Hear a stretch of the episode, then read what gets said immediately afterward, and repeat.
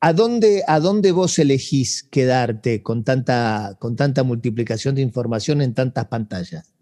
En el televisor, en la computadora, en, eh, pasás de, Facebook al streaming, perdón, al streaming, a Instagram y de Instagram eh, chequeas las cosas en, en, este, en Twitter y todo, y todo tiene su diseño, pero en definitiva todo tiene algo que te convoca o por lo menos uno chequea a ver si hay algo que lo convoca.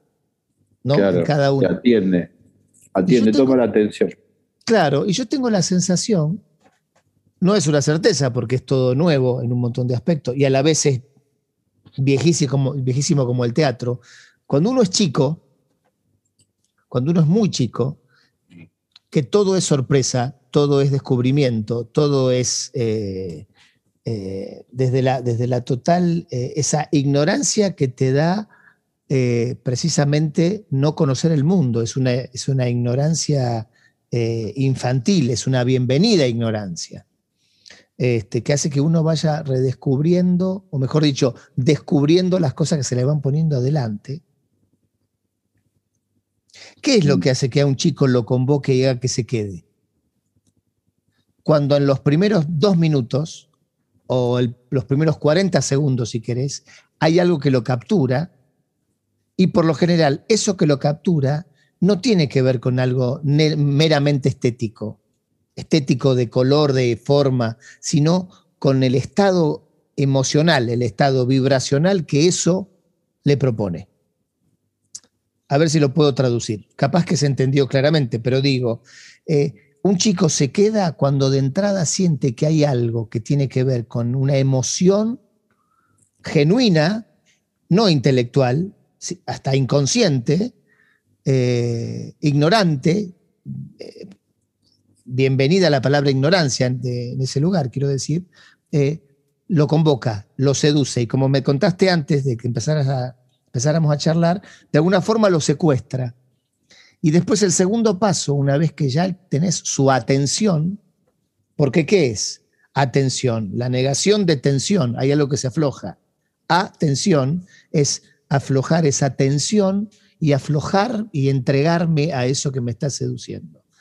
Acto seguido, ¿qué es lo que tendremos que hacer los que nos dedicamos a esto para que en el paso 2 haya algo que vuelva a recontratar esa atención y en el paso 3 algo superador que también vuelva a recontratar esa atención. Entonces, es una sucesión de atenciones que le vamos, lo vamos invitando al espectador eh, para que se quede.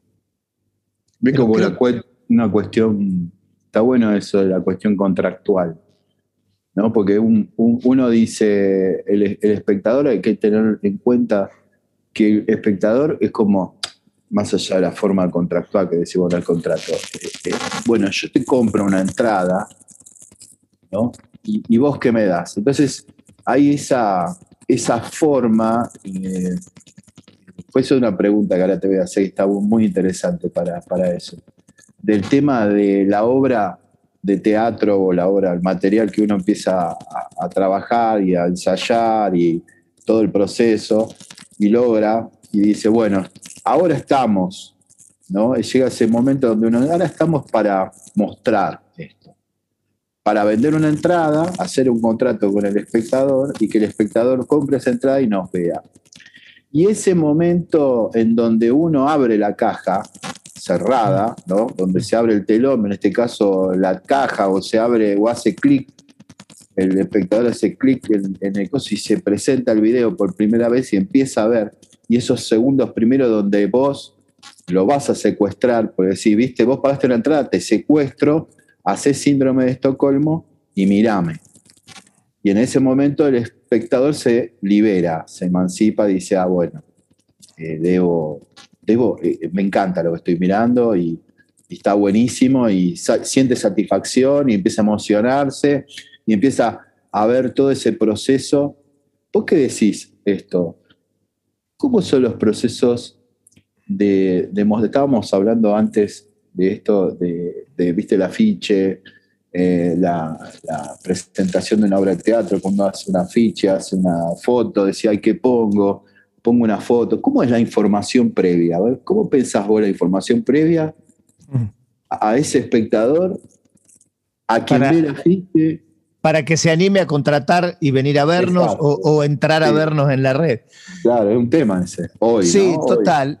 Eh, que para mí fue siempre un tema. Yo quizás soy la persona eh, que está en, en- en permanente descubrimiento de eso.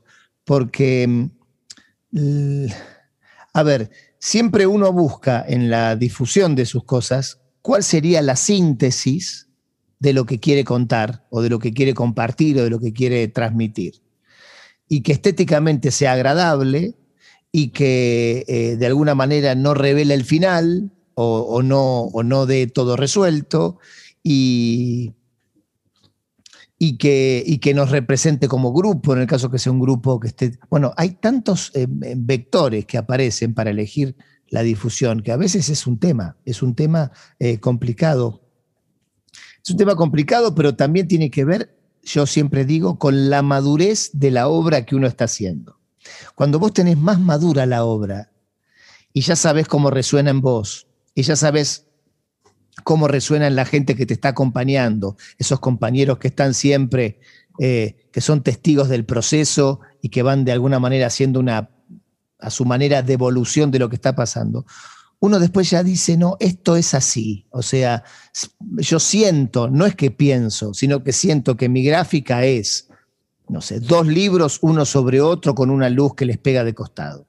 Y, y se te instala, hablo en primera persona, se me instala cuál es la gráfica de la obra y después me cuesta mucho salir de eso hasta que la obra no cambie en mí, no madure en mí y después quizás de 10, 20 funciones uno empieza a sentir, aparte de lo que sentía, otra cosa. A veces Eh, tiene uno la foto de esa Total, obra, la tiene antes de ensayar, capaz. sí, yo he hecho obras, he hecho escribir obras precisamente a partir de fotos que he tenido, de imágenes que he tenido de cosas concretas. Los siete franceses nació con una foto y no existía nada, no era nada, o sea, no era nada, ya estaba latiendo en algún lugar mío y del inconsciente colectivo, digo yo. ¿Cómo Lo ese único- recurso, el recurso de la foto, digo yo, es, una, es un recurso tan, tan, tan eh, creativo, ¿no? Tan, tan el recurso de ver la foto, empezar a... Por eso, viste, está Pinterest ahora como, como Mm, está muy, muy de moda, sí, y uno mira y uno eh, eh, carga este, sus cosas, ahí Sus las fotos. cosas que le gustan, las fotos, y que, que hay, eh, no sé, Millones. trillones, trillones Sí. de miles de trillones de fotos sí, sí. de toda la época. Te Miraba- perdés ahí. El otro día miraba una foto eh, que, que miré por Pinterest, así, Gardel y Chaplin, Qué ¿no? en, lindo. una, en una cena. Nunca la vi, mira vos. Ahí la guardé, Qué la lindo. voy a pasar. Sí, por favor. en una cena, Gardel, Canoso ya, ¿no? Eh, no, eh, Mm. Chaplin, Canoso ya y Gardel, Claro. posando para la foto. Qué esa- extraordinario. Ese diálogo, no sé, lo que habrá pasado. ahí, Bueno, ¿no? yo trabajo mucho con las imágenes. Yo trabajo desde la. eh, no de la imagen. A ver, sí, por supuesto, la imagen como resultado del trabajo artístico, ya sea en televisión, en, en- en el medio que. En televisión, en teatro o en el medio que uno construya una escena. Pero yo trabajo mucho con las imágenes de manera eh, anónima.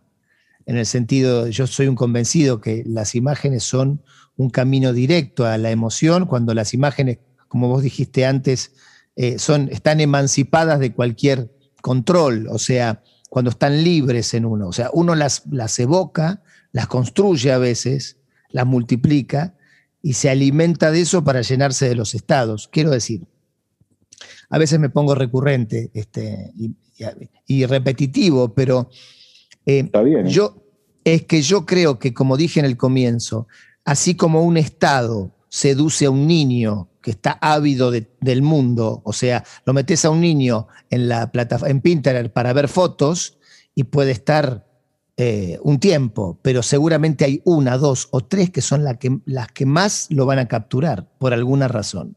en ese momento. Claro, en ese momento, sí, habla- porque lo que tiene que ver con las artes escénicas son siempre en ese momento, digo. El Claro, instrumento, claro, el, el instrumento actor y, y el instrumento público eh, lo único que los emparenta en primera instancia, antes de que comience la obra, es que están viviendo por única vez ese momento.